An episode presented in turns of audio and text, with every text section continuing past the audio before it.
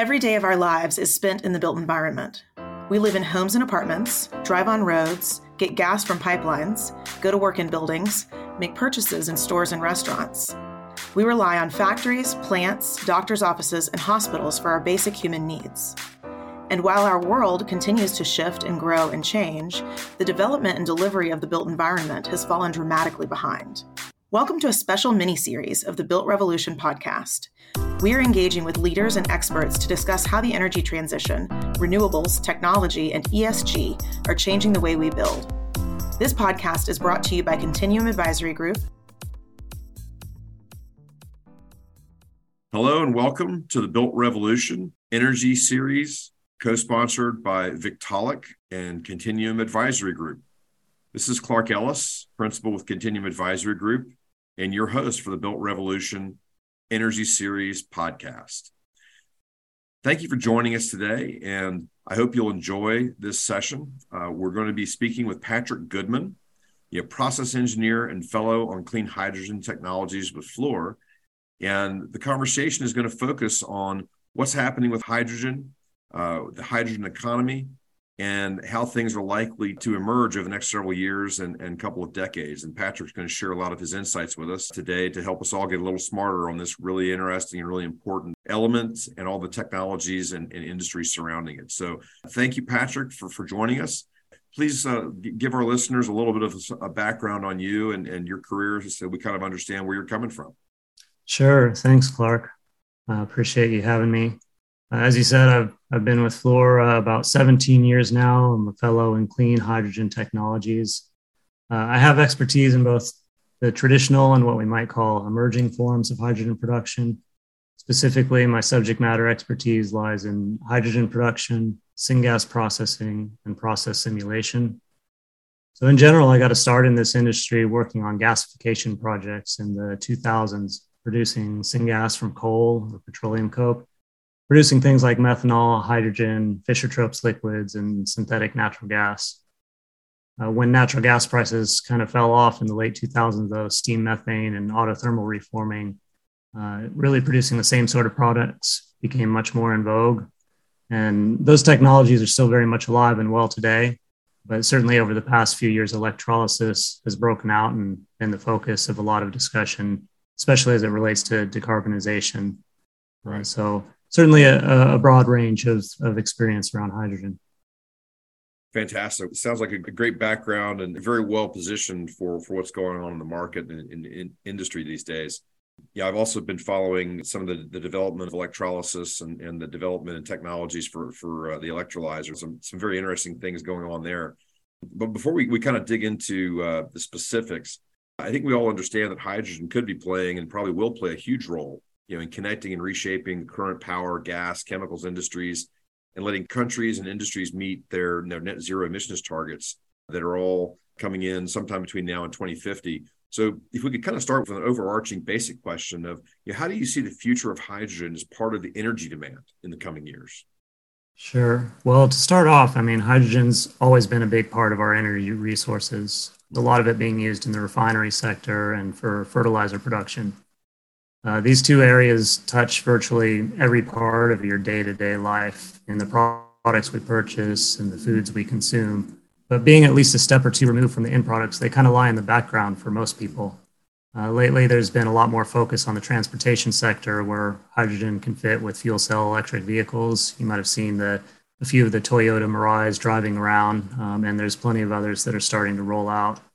I think this is something that people can relate to a bit more directly. And to be honest, especially in the US, people just like their cars and they've always loved to talk about them.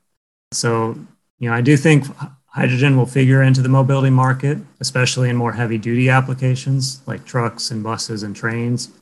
But personally, I see the existing industrial applications really being the front runner in terms of advancing clean hydrogen into the mainstream.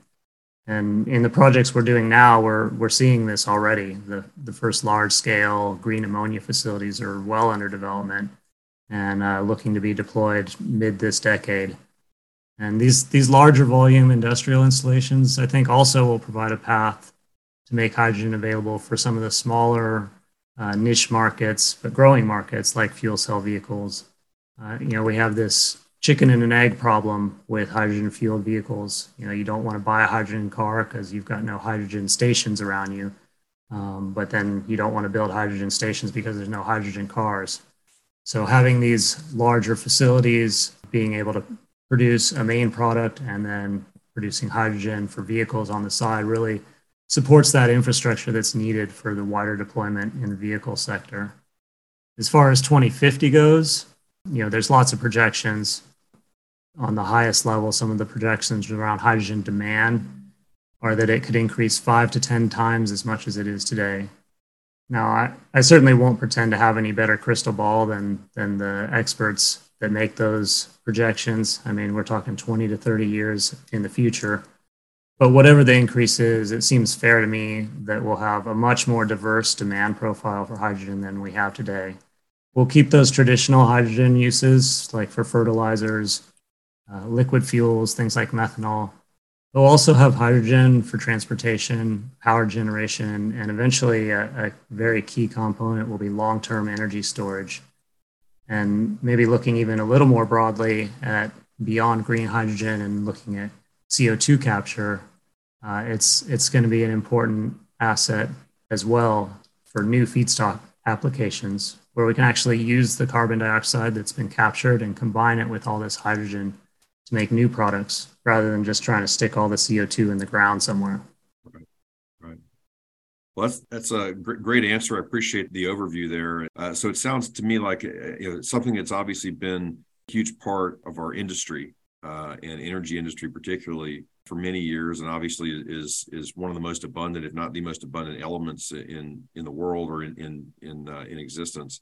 It makes a lot of sense uh, as, as, we as we move forward. So, one of the things that comes up a lot in uh, in the research and also in uh, in conversation are the various colors of hydrogen. I think it, it's easy for people to get a, a little confused what's meant when when people refer to blue, green, gray, turquoise, and maybe even other other colors as everyone in industry is working towards the green H, H2. Um, and so, what are your thoughts on how fast the industry will transition to green? But before we get to that, if you could, if you could maybe give our listeners a little bit of definition around the different colors, so that we're that we're very clear what we mean when we say blue, green, etc. Yeah, sure. the The number of colors that have been assigned to the various types of hydrogen is is really staggering, for sure, to say the least you know, starting off today, we have mostly what they call gray hydrogen, which is your traditional hydrogen uh, made from fossil fuels. Uh, the hydrogen itself is carbon free, but the process of making it emits a lot of carbon into the air because um, generally it's made from things like coal or natural gas, and all that carbon that's in the coal or natural gas has to be rejected to make the hydrogen. Green hydrogen can mean a lot of different things depending on where you are, but the, in general, we look at green hydrogen as hydrogen that's been produced via electrolysis with renewable energy. Uh, so essentially, no carbon going into that product.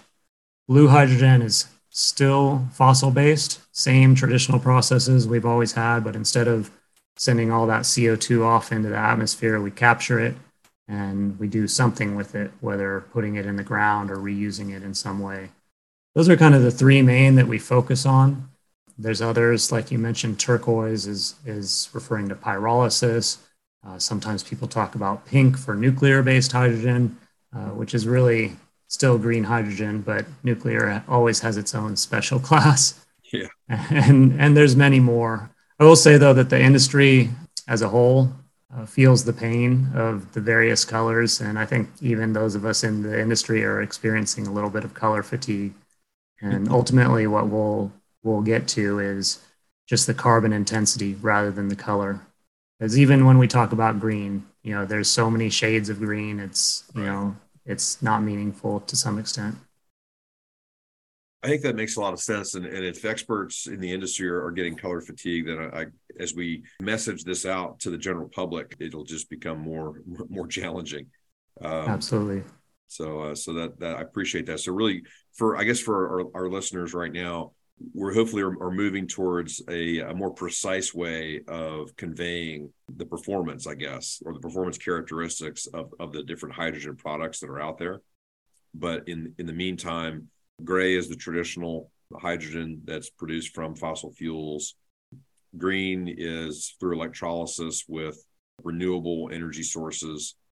And blue is, I guess, blue, blue is one. Can you go through that one more time for, for myself and our listeners just to make sure we've got that? Uh, sure. So, so the blue hydrogen is is essentially gray hydrogen, but instead of sending the CO2 off to the atmosphere, we capture it okay. and sequester it or reuse it. Um, so it's still fossil based. Um, it's essentially a, a, very cleaned up version of gray. And you know, there's there's debate about you know what qualifies as blue. And again, this gets back to the carbon intensity. Is it 60% of the carbon captured? Is it 90%? Is it 95%? Um, do you count upstream natural gas production? Um, so there's a lot of nuances there. Okay, thank you, and I, I apologize for being behind the curve on this, but that makes that makes a lot of sense.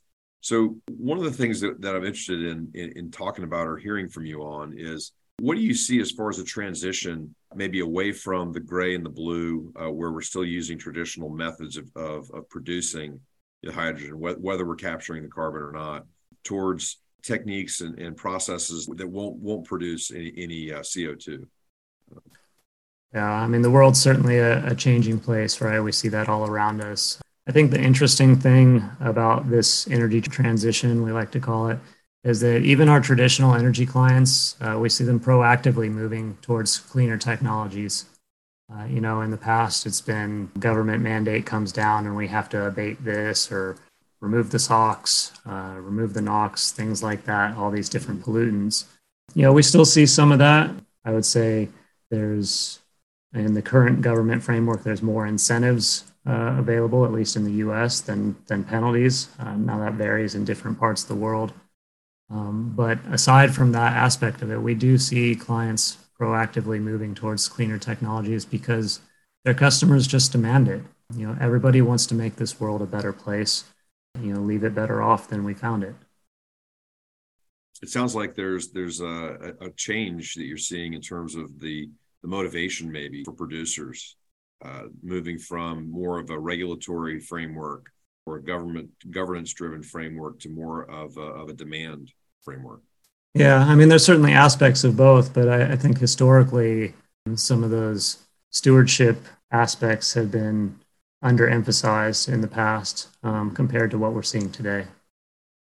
When you say customers, is that more of a general all the way to consumers, or is it also the you know the businesses that are partnering with and are customers for the for the producers? So there's there's aspects that are you know true customer driven when you're looking at in products. I mean, we have some very interesting uh, developers out there that are trying to make clothes out of algae and all kinds of things like that. Um, mm-hmm. But the the business cycle runs where the money flows, right? So um, I would say there's there's a strong drive from investors. Uh, you know, we hear this term ESG, environmental, social governance, governance. So you know, the investment community more and more is factoring that in rather than just dollars and profits. They're they're looking at you know what's the risk? What's the risk to our planet? what's the risk to our social lifestyle and how does that you know it's hard to assign a dollar value to that but i think we've gotten to the point where investors are are demanding that we at least consider it it sounds like you're seeing at least in uh, from your vantage point something that is is, is a pretty significant trend you know, I, I think so yeah yeah i think so and and you know certain industries and certain certain companies um, that do not have a diverse portfolio. You know, you look at the natural gas utilities across the country, they sell one thing, they sell carbon. And uh, like it or not, that's that's falling out of fashion. Uh, so for some of them, it's an existential threat to their business, and and so they're very proactively looking at diversifying into things like hydrogen. Yeah, so, yeah, it's a, absolutely a great example switching gears a little bit, but may, maybe you know, moving more towards um, towards your organization. Uh, you know, one of the largest uh, EPC or engineering procurement construction companies uh, on the planet with with focus on energy transition. How do you see Fluor's positioning as it relates to you know the d- different types of hydrogen production, storage, and transport uh, in the market? Sure. Yeah, I mean, Fluor's been involved with hydrogen for you know decades. Well, well before I was born. Um, and we'll, you know, we have and will continue to support our clients as they move towards some of these more environmentally conscious uh, technologies. Uh, we're also seeing new clients that need our support to take their products or processes from the lab or demo scale to full commercialization. So we're engaged kind of on, on both these fronts, which is really an exciting time. Our history uh, with blue hydrogen uh, is, is pretty, pretty good. We have both pre-combustion and post-combustion carbon capture pro- projects um, in our past history, as well as many active today as well as the traditional reforming and gasification projects. And to be honest, with a lot of those projects, uh, the heavy lifting was already done, especially when you're making something other than energy, you're making an actual commodity or a product. Uh, oftentimes, you have to remove the CO2 anyway from the process. Right. In the past, we've sent that out the stack because there's nothing to do with it. Now, to mitigate the emissions, we have to take that final step and sequester it or reuse it.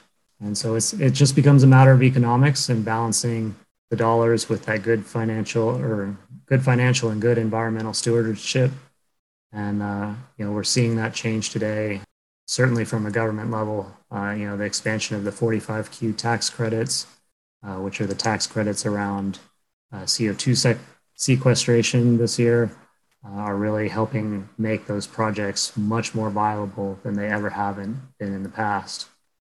Now, on the green hydrogen front, again, we've been involved. Historically, it's it's been much more chloralkali projects to make chemicals, but there's the same fundamental electrolysis technology underlying it. And you know, it seems exciting and new, but you might not realize that the first large-scale electrolysis plant came online back in the 1920s. I mean, close to 100 years ago. Still, though, the projects today on the table today dwarf anything done in the last century when it comes to electrolysis.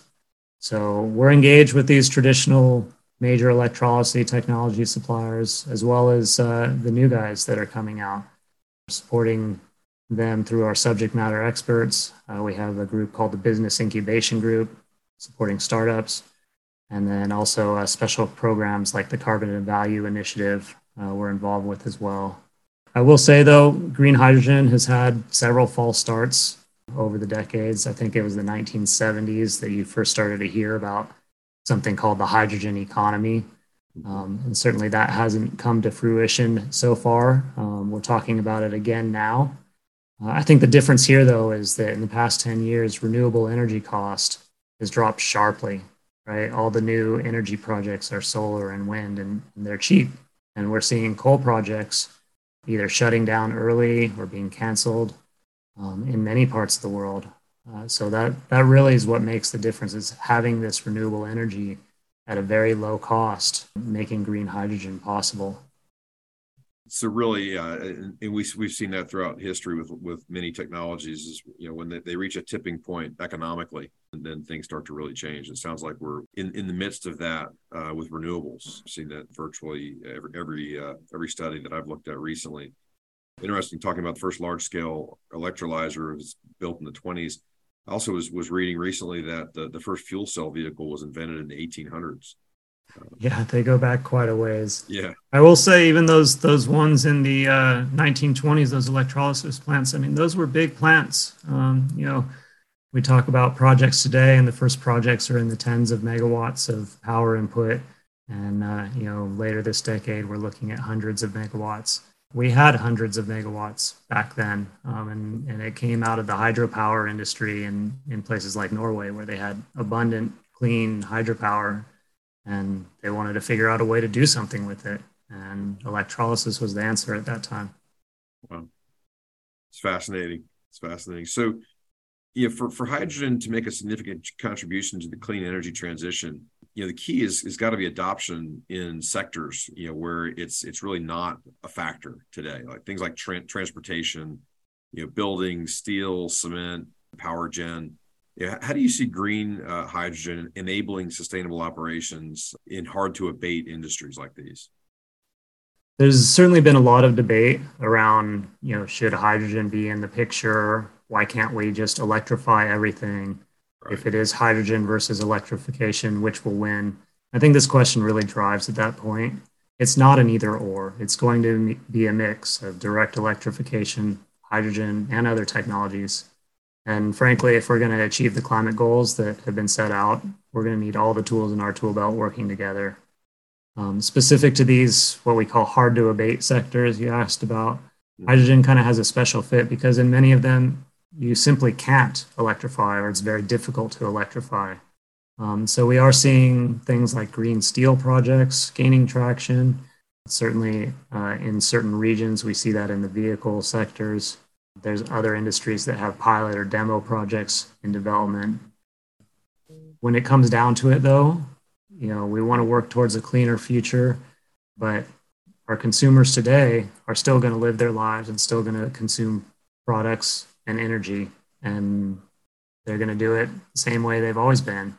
And so this demand will continue, and it's going to fall to the industry to adapt to meet those climate goals. I do see this happening now, and like most things, costs are going to go up some. But overall, I'm optimistic for these sectors. It'll take some time, um, but there's an incredible amount of innovation out there. It's really quite impressive. And um, you know, like I said, we're supporting programs to accelerate deployment of some of these newer technologies uh, hopefully we can shorten the time it takes to make, make a major impact. And, uh, you know, hydrogen, I think, is a piece of that, uh, depending on what resource you read. Uh, talk about somewhere around 10 to 15% of the total final energy demand uh, by 2050 being uh, related to hydrogen. So, yeah, I, I think it's, it's key.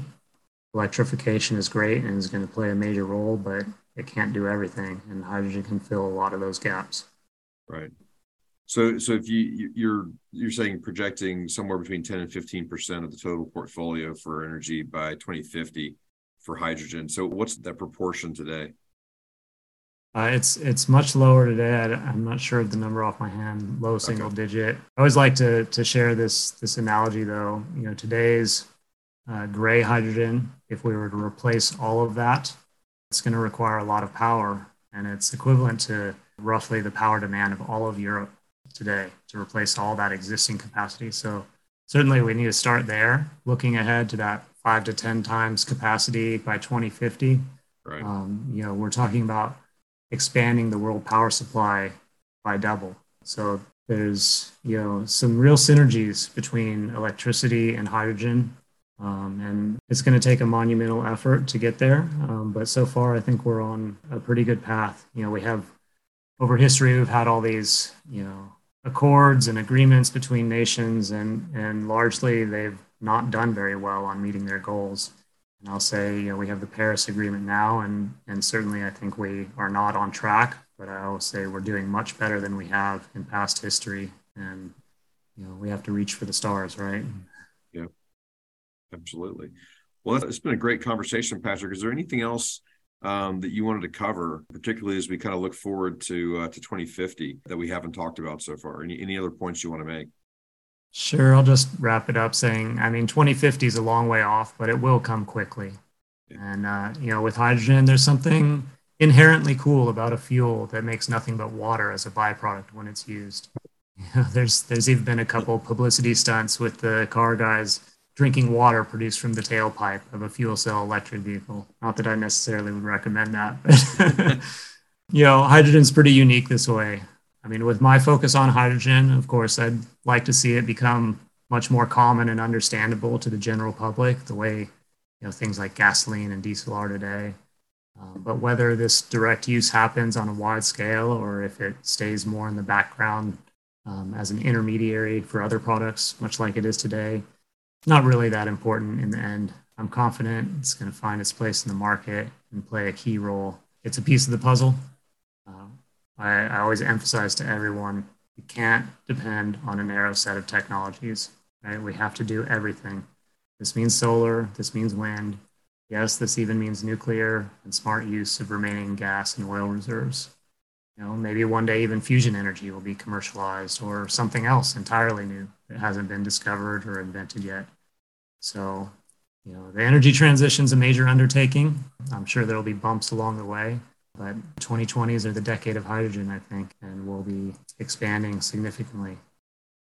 Excellent. Well, Patrick, thank you so much for sharing your insights and knowledge on hydrogen technology and the hydrogen economy and, and energy transition uh, with the Built Revolution Energy Series listeners. And uh, we appreciate having you here. Again, this is Patrick Goodman, a process engineer and fellow on clean hydrogen technologies at Fluor. And this has been the third episode of the Built Revolution Energy podcast series, co sponsored by Victaulic and Continuum Advisory Group. And this is Clark Ellis with Continuum Advisory Group saying thank you very much for listening, and we'll talk to you again soon. Thanks, Clark. Thanks for listening to the Built Revolution Pod, brought to you by Continuum Advisory Group. Continue the conversation on Twitter at Built Revolution Pod or email us at hello at builtrevolutionpod.com. The views expressed in this podcast are those of the individuals being interviewed, and they do not necessarily reflect the views of the sponsoring organizations.